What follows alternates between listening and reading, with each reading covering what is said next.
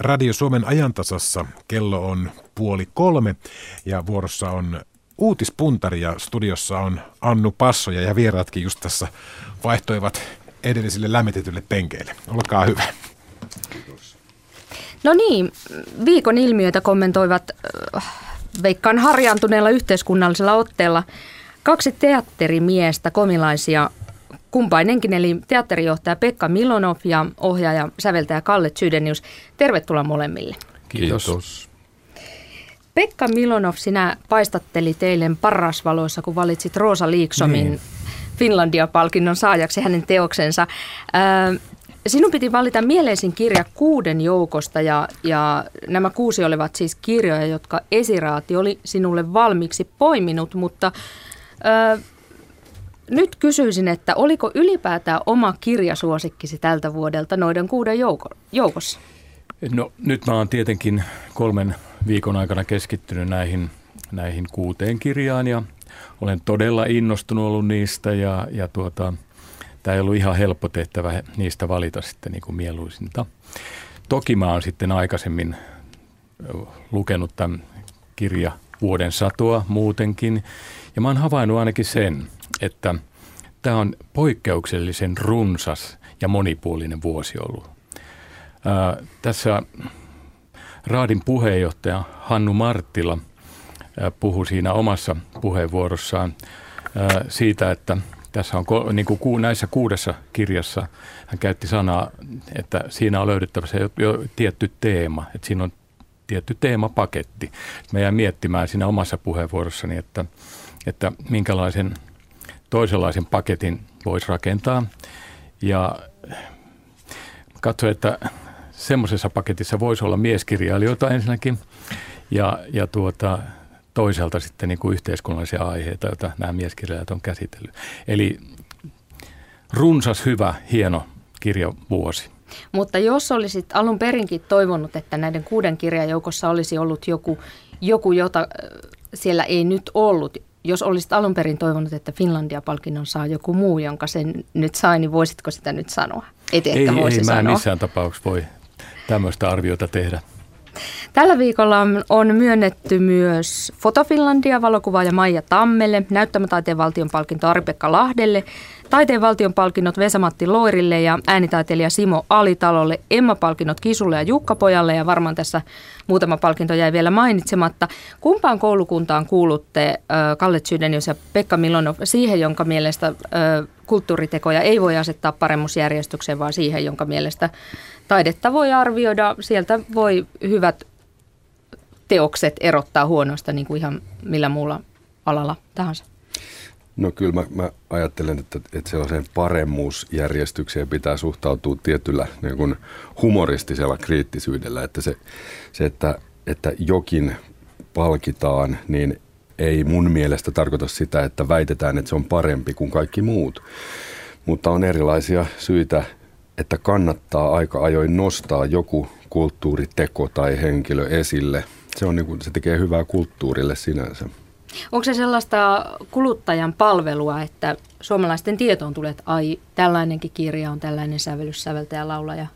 Kyllä se on nimenomaan sen, sen kulttuurin yhteiskunnallisen statuksen ää, ihan tervettä nostoa. Jos vaan muistetaan, että se, se ei ole niin kauhean vakavaa se palkitseminen. Niin, mä olin ihan samaa sanomassa, että tämä on yhdenlaista leikkiä ja hyvää taiteen ja kulttuurin puffaamista. Mm. Saada niin kuin muutkin kiinnostumaan. Jos itse on innostunut, niin todennäköisesti sitä innostusta pystyy sitten ulospäin näyttämään ja parhaimmillaan se sitten niin kuin saa ihmiset kiinnostumaan. Esimerkiksi uudesta kirjallisuudesta, kotimaista kirjallisuudesta. Mm. Ja mikä merkitys palkinnolla on, on sitten tämän saajan kannalta? Pekka Milonov, kun olit 27-vuotias, sait kritiikin kannukset palkinnon vuonna 1973. Mitä tapahtui uralle sen jälkeen? No, ei nyt uralle varsinaisesti mitään tapahtunut, mutta tota, kyllä mä olin todella innostunut siitä ja, ja se osui semmoiseen aikaan vielä, jolloin me oltiin juuri vuonna 1971 perustettu komteatteri. Eh, me ei saatu kovin paljon yhteiskunnan tukea ja, ja tuota, näkyvyyttäkään kovin paljon, että se auttoi meitä niin kuin eteenpäin, siis teatterina eteenpäin. Eli kyllä, kyllä sillä oli, oli suuri kannustava vaikutus ilman muuta. Ja nyt ajatellen, niin ansaitsit palkinnon tuolloin? En, nyt en osaa sanoa. To, todella, joo. joo.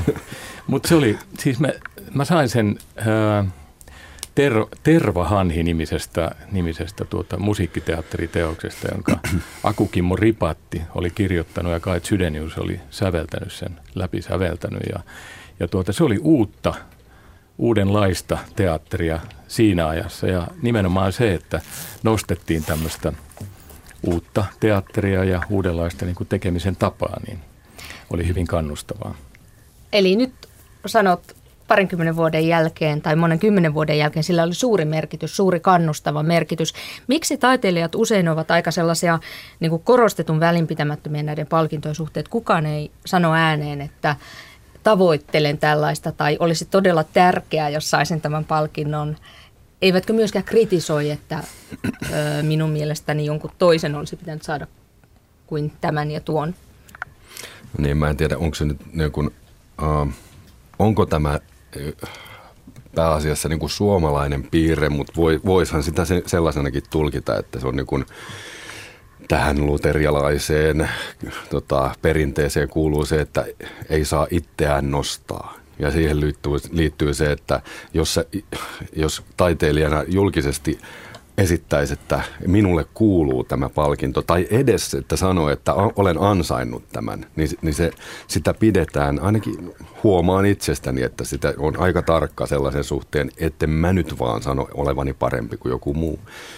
Eihän sen tarttisi olla niin, mutta kyllä, se, kyllä, kyllä sen tunnistaa, että se, se varovaisuus siihen, sen, näitä tällaisten palkintojen ja, ja tota, palkintojen ja huomioimisten suhteen ja niiden toivomisen suhteen on kyllä hirveän tunnistettavaa. Niin, Rosa Liksom oli todella iloinen ja sanoi sen ääneen tuolla se moneen, moneen kertaan. Että, ja sanoi, että, että myös sen, että jos hän olisi saanut palkinnon 20 vuotta sitten, niin hän ei olisi pystynyt olemaan yhtä iloinen, vaikka se olisi mm. varmaan siinä vaiheessa hänen kirjailijauraan niin, niin tehnyt todella hyvää.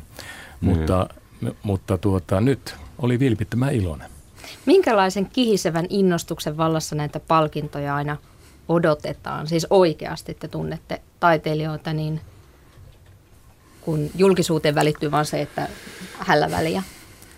Joo, no vaikea sanoa. Mä, mä, mä niin kuin, ajattelen ehkä enemmän sitä, että, että oli se niin kuin palkinto tai jonkinlainen muu huomioiminen, niin, niin on se sanottava, että se, se lämmittää. Joka nyt esimerkiksi teatterilaisena niin kuin liittyy, liittyy tällaiseen, että jos pyydetään mukaan vaikka Tampereen teatterikesään, niin sekin on jo yhdenlainen niin kuin huomioiminen. Kyllä se sellaiset niin kuin lämmittää kerta kaikkiaan. Se on, on kiva saada positiivista palautetta. Oli se sitten palkinto tai, tai joku huomion osoitus, vaikka sitten vaan, että kiitos, että teit tällaisen teoksen, että oli, tätä on ollut kiva äh, katsoa tai kuunnella. Niin ja yhtä, yhtä mukavaa se, jos se tulee se huomio yleisöltä, Aivan, eikö niin? Kyllä, että, kyllä. Se mittakaava ei ole ikään kuin se, mikä ratkaisee siinä. Niin. Finlandia-palkinnon valitsija on kutsuttu joskus diktaattoriksi, mutta kyllä Finlandia-palkinnon valitsija, tämä, tai tämän diktaattorin valtuudet ovat naurettavan pienet, siis koskevat yhtä kirjaa.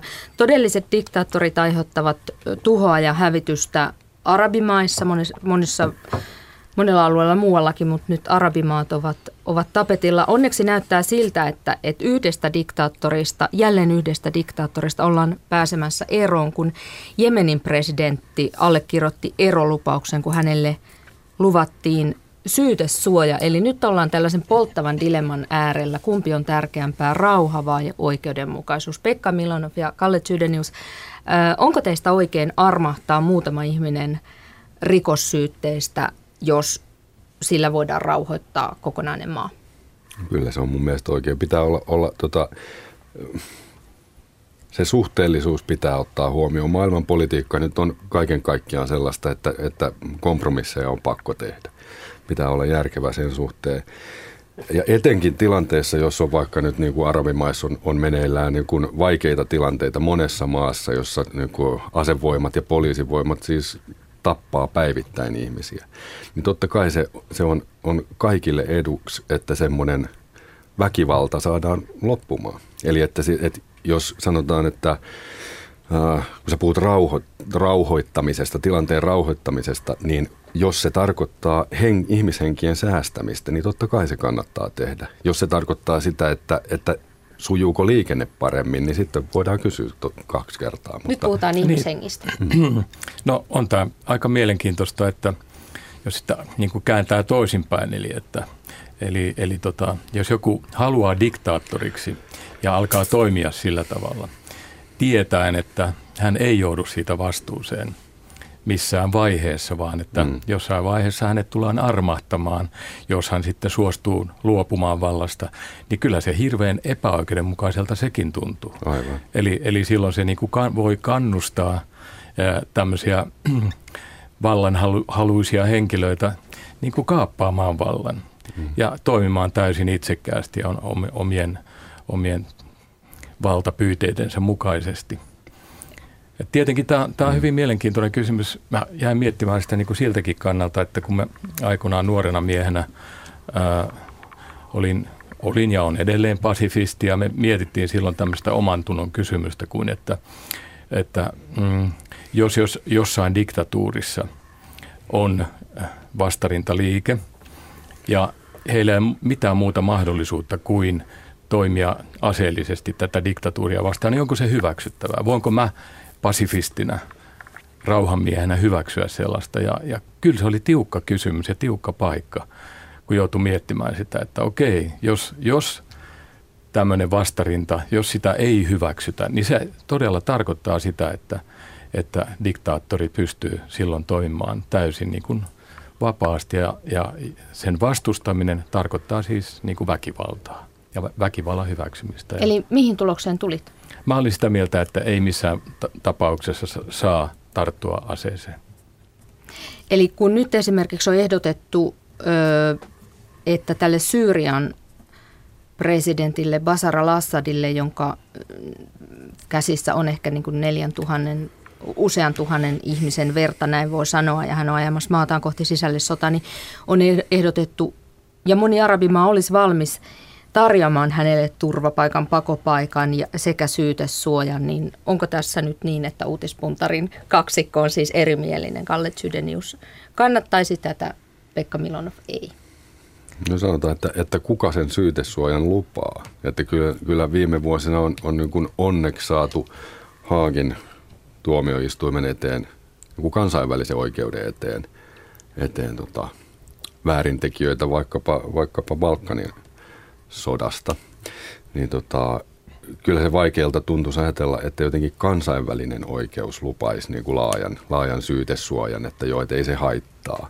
Mutta se, että, että jos joku, joku jossain maassa saadaan niin kuin sisäpoliittisesti aikaan semmoinen ratkaisu, niin se on, se on moni, monipuolinen kysymys, mutta, mutta niin kuin mä sanoin, että, että en suhtautuisi kategorisesti kielteisesti siihen. Tässä muuten Joo. Niin, ei kun siis eikö on mielenkiintoista, että Irakissa niin amerikkalaisilla sotilailla ja, ja jopa vartiointiliikkeen miehillä, jotka on siellä niin kuin, niin kuin USAsta sitä työtään tekemässä, niin heillä on kaikilla syyte suoja. Eli, eli tuota, nyt siellä tapahtuu siis aikamoinen verilöyly, johon osallistui nimenomaan tämmöisen vartiointiliikkeen ihmisiä, miehiä, ja heitä ei voida syyttää siitä, että he ovat tappaneet siellä ihmisiä, siis niin kuin ei-sotilastilanteessa. Eli tämäkin on hyvin niin kuin mielenkiintoinen erikoinen, erikoinen tilanne. Ja heillä on se niin kuin lähtökohtaisesti, he tietävät Kyllä, sinne mennessään, se, että se heillä on siihen diiliin, joo. Immuniteetti. Eli, kyllä. Tässä vielä tuon, Kalle mainitsikin tai viittasi tähän, että tota, tällaiset paikalliset, paikalliset lupaukset, kuten esimerkiksi tässä Jemenin tapauksessa tämä sopimus oli tällaisen Persianlahden yhteistyöneuvoston kätilöimä, eli siinä on Saudi-Arabia, Kuvat, Bahrain, muutamia muita maita, ne lupaavat, että he, he, niin kuin, he eivät toimita, toimita tota, kansainväliseen rikostuomioistuimeen, eivät luovuta tätä salehia, mutta, mutta tota, kansainvälisen oikeuden professori Martin Seinin, kun häneltä asiaa kysyin aiemmin tällä viikolla, sanoi, että että tällaiset sopimukset ne eivät tietenkään sido kansainvälistä rikostuomioistuinta siellä Haagissa, mutta eivät myöskään näiden kyseisten maiden tulevia hallituksia. Että, että kun valta vaihtuu, niin uudet hallitukset voivat aivan vapaasti katsoa, että, että tota, emme sitoudu enää tähän lupaukseen. Eli, eli siinä on huijattu, ehkä, ehkä tässä huijataan koko ajan, siis hu, oikein toden teolla vedetään nenästä tätä Jemenin presidenttiä Ali Abdullah Salehia, mutta onko se millään tavoin moraalitonta? No mutta jos me täällä tiedetään, että tämmöinen porsaanreikä on, niin eiköhän Jemenin presidenttikin sen ymmärrä, että se on tavallaan niin kuin, eiköhän hänen lähipiirinsä osaa ottaa sen huomioon. Niin, pelaa aikaa itselleen niin, kyllä. Ja, ja saa ehkä järjestettyä elämänsä sitten mm. tietyn siirtymä- tai ylimenovaiheen aikana. On se, on se kyllä aika, aikamoista alhaista peliä, jos tämmöisellä tota, tasolla toimitaan. Mm. Niin, miten, onko komilaisilla ehdotusta, että miten saadaan sisällissota loppumaan tai miten saadaan Syyrian väkivalta loppumaan? Jos ei, jos ei niin kuin jos ei tällaisella äh, suustuttelulla, hieman likaisella pelillä, taivuttelulla. Onneksi mä en ole neuvottelemassa siellä. Niin. Voi olla, en mä tämän, tiedä. Niin. Mutta on, on erilaisia painostustapoja tietenkin, eli, eli tota, tämmöinen talousboikotti ja kaikki muut mahdollisuudet on, on, on, on hyvä niin kuin käyttää. Että en mä tiedä. Tämä on mm. niin iso kysymys. Että. Niin, en kyllä se, vastata. En, en mäkään nyt suoraan ehdotusta sano, mutta sanon vaan sen, jota tässä koko ajan mielessä pyörii, että, että en tiedä montaa diktaattoria, joka olisi pysynyt pystyssä sen jälkeen, kun, kun armeija kääntyy häntä vastaan. Mm. Niin, että kyllä se niin kuin, ne asevoimat ja se väkivaltakoneisto, että se, se kenen puolella se on, niin se, sehän saa vallan. Että, että tota, minkälaisia keinoja olisi painostaa nimenomaan tota, näiden diktatuurien vain asevoimia, niin siinä saattaisi olla yksi, yksi avain. Tulee nyt mieleen ainakin, ainakin tota Israel, jonka asevoimia ja, ja hallitusta tukee USA-varauksetta, niin kyllä se lähi konflikti ja Israelin-Palestiinan konflikti loppuisi siinä päivänä, kun USA lopettaisi tukensa että kyllä se on niin kuin myös siitä, että kuka tukee ketä. Mm. Tämä kysymys jätetään johonkin sellaiseen ohjelmaan, jolle annetaan aika 10 tuntia. Siirrymme seuraavaksi hyvän uutisen konsensus Suomesta, eli raamitupo syntyi sittenkin alkuviikolla. Siitä iloittiin. Lähes kaikille suomalaisille on tulossa 150 euron kertaerä 4,3 prosentin korotus kahden vuoden kuluessa. SAK-johtaja Lauri Lylly sanoi, että, että tämä sopimusraami tupo oli voitto suomalaiselle palkansaajalle. Oletteko te samaa mieltä? No eiköhän se nyt ole voitto ainakin siinä mielessä, että, että aika monta vuotta on puhuttu tällaisesta niin kuin kaiken, kaikkien palkka, palkka tota, neuvottelujen ja, ja korotusten jäädyttämisestä ja, ja palkansaajajärjestöt on, on jopa siihen suostuneetkin monena vuonna, että, että tota, Totta kai. On parempi saada jotain kuin ei mitään. Niin, ja tämä tilanne varmasti rauhoittuu kaikin osin, että silloin aikoinaan kun Tupo haudattiin, niin kyllähän se sitä nimenomaan oli työnantajat hautaamassa, että siis työntekijät halusivat jatkaa sitä ja olla, olla niin kuin saman pöydän ääressä sopimassa muistakin asioista kuin palkka-asioista, eli työehdoista ja niin edelleen, mutta se ei kelvannut silloin työnantajille. Eikö se ollut vähän niin kuin tuossa laman, laman jälkeen, kun, kun tähän, tämmöiseen ratkaisuun päädyttiin. Ja nyt kuitenkin työnantajat on mukana tässä tietenkin yhdessä työntekijöiden kanssa tässä uudessa tupossa tavallaan, että, että mikä, mitkä syyt saman pöydän ääreen vetivät, niin sitä, sitä ei, en osaa sanoa, mutta varmaan no, ainakin huoli siitä, että että, että työpaikat pysyy tai säilyy ja työpaikkoja myös tulee lisää nimenomaan Suomeen. Että sehän on suuri uhka, että, että nämä työpaikat tahtoo, tahtoo kar, karata täältä ja, ja tuota, jos sitä huolta ja vastuuta yhdessä ollaan kantamassa, niin mun mielestä se on hyvin, hyvin rakentavaa. Onko tämä sellainen ylpeyden aihe, että meidän maassamme pystytään tällaiseen? No kyllä mun mielestäni siis, sehän on kuitenkin siis kysymys on keskusteluyhteydessä yhteydestä, jossa ollaan niin kuin samojen kysymysten ja asioiden äärellä. Hmm. Ja tämmöinen avoin keskustelu, jos se on avointa, niin kyllä se on aina, aina niin kuin positiivinen merkki. Hmm. Kyllä. Tota niin, nuo pienyrittäjät ovat murisseet, että tämä raamitupo tuli kalliiksi eikä kannusta palkkaamaan uusia työntekijöitä. Mitä ajattelette siitä, että eikö, jos tämä on totta, niin eikö kuitenkin niin kuin uusien työpaikkojen luominen ja työttömyyden vähentäminen ole yhtä tärkeä tai vielä tärkeämpi asia kuin se, että ne, joilla on jo työtä, niin saavat enemmän palkkaa? Kukahan näiden ihmisten asioita lähtisi ajamaan. Tällä hetkellä ei ainakaan näytä siltä, että SAK esimerkiksi, tai jos, jos tuota työttömien asiaa joku siellä on ajanut, niin ainakaan sitä ei ole julkisuuteen sanottu. Kyllä tässä on korostunut nimenomaan siis se, että on ajettu työssä olevien etuja ja, ja työ, työehtojen parannuksia kaikin tavoin. Niin. Niin, mä tuosta niin kuin pienyrittäjien niin kuin, ää, marinasta, jos nyt näin tälleen sanoo provokatiivisesti, niin, tota, niin en ole ihan varma, että, että olisiko, jos, jos tällaista raamitupoa ei olisi ei olisi ollenkaan tehty, niin tarkoittaako tämä, tämmöiset kommentit sitä, että ilman tätä me oltaisiin hirveästi palkattu kauheasti lisää. Mä en usko, että, että se, se, niin kuin, se ero on niin, niin suuri nyt tehdyn sopimuksen jälkeen, että se jotenkin niin kuin merkitsevästi vähentäisi. Kyllähän ne puheet siitä, että, että suomalainen työvoima on kallista, niin, ne, niin mehän ollaan kuultu sitä, sitä litaniaa jo aika pitkään. En, en usko, että tämä merkitsevästi muuttaa. Mä oon itse myös pienyrittäjä.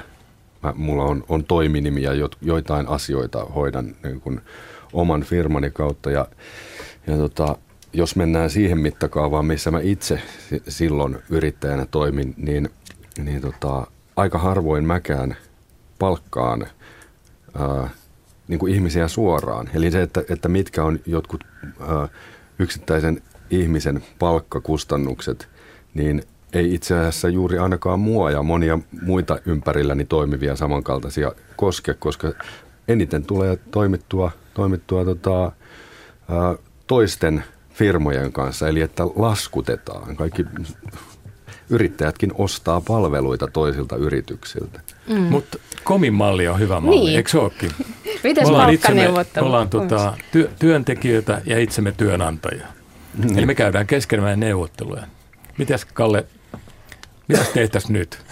Niin. Nostetaanko palkkoja? Niin, Tämä no siis, vuosi on ollut aika hyvä. Nyt on ollut aika hyvä, joo. Niin? Puhutaanpa hallituksessa tästä, joo. tästä asiasta. Joo. Mutta nostetaanko kaikkien palkkoja? Saavatko kaikki samaa joo, palkkaa? Joo, se kuuluu, se kuuluu tähän, tähän systeemiin ehdottomasti. Joo. Totta kai. Ja kaikki voi vaikuttaa siihen. Jos, tota, tästä tuli vielä tämä solidaarisuuskysymys mieleen, että nyt siis se, että meillä on tai on tämä suuri tupo – niin, tota, niin sehän tarkoittaa myös sitä, että, että eri työntekijäjärjestöt tukevat toisia, että tämä, tämä maasto ei ole niin villi, että jokaisen pitäisi niin kuin itse käydä neuvotteluja joko, joko niin kuin omalla työpaikallaan tai sitten, niin kuin, tai sitten ihan, ihan villisti vain yksi yksilö kerrallaan. Mm. Tässä AKT oli taas paljon vartijana, siis liitto, joka pystyy lamauttamaan Suomen ulkomaankaupan hetkessä ahtaajat, niin niin, niin sillä on tietysti valtavasti kiristysvoimaa. Onko komissa mitään tällaista, että jos esimerkiksi pääosan esittäjä sanoo, että minäpä en tule, niin siinäpä, siinäpä on teatterijohtaja milloin on viimeissään. Joo, joo, mutta kun mä en ole työnantaja, niin, niin tota, no, mä en yksin ota kantaa tähän kysymykseen, vaan me otetaan aina yhdessä. Selvä, kiitos oikein paljon tästä uutispuntarista, teatterijohtaja Pekka Milonov, komteatterista siis, ja säveltäjä, ohjaaja Kalle Tsydenius. Mukavaa, että pääsitte paikalle.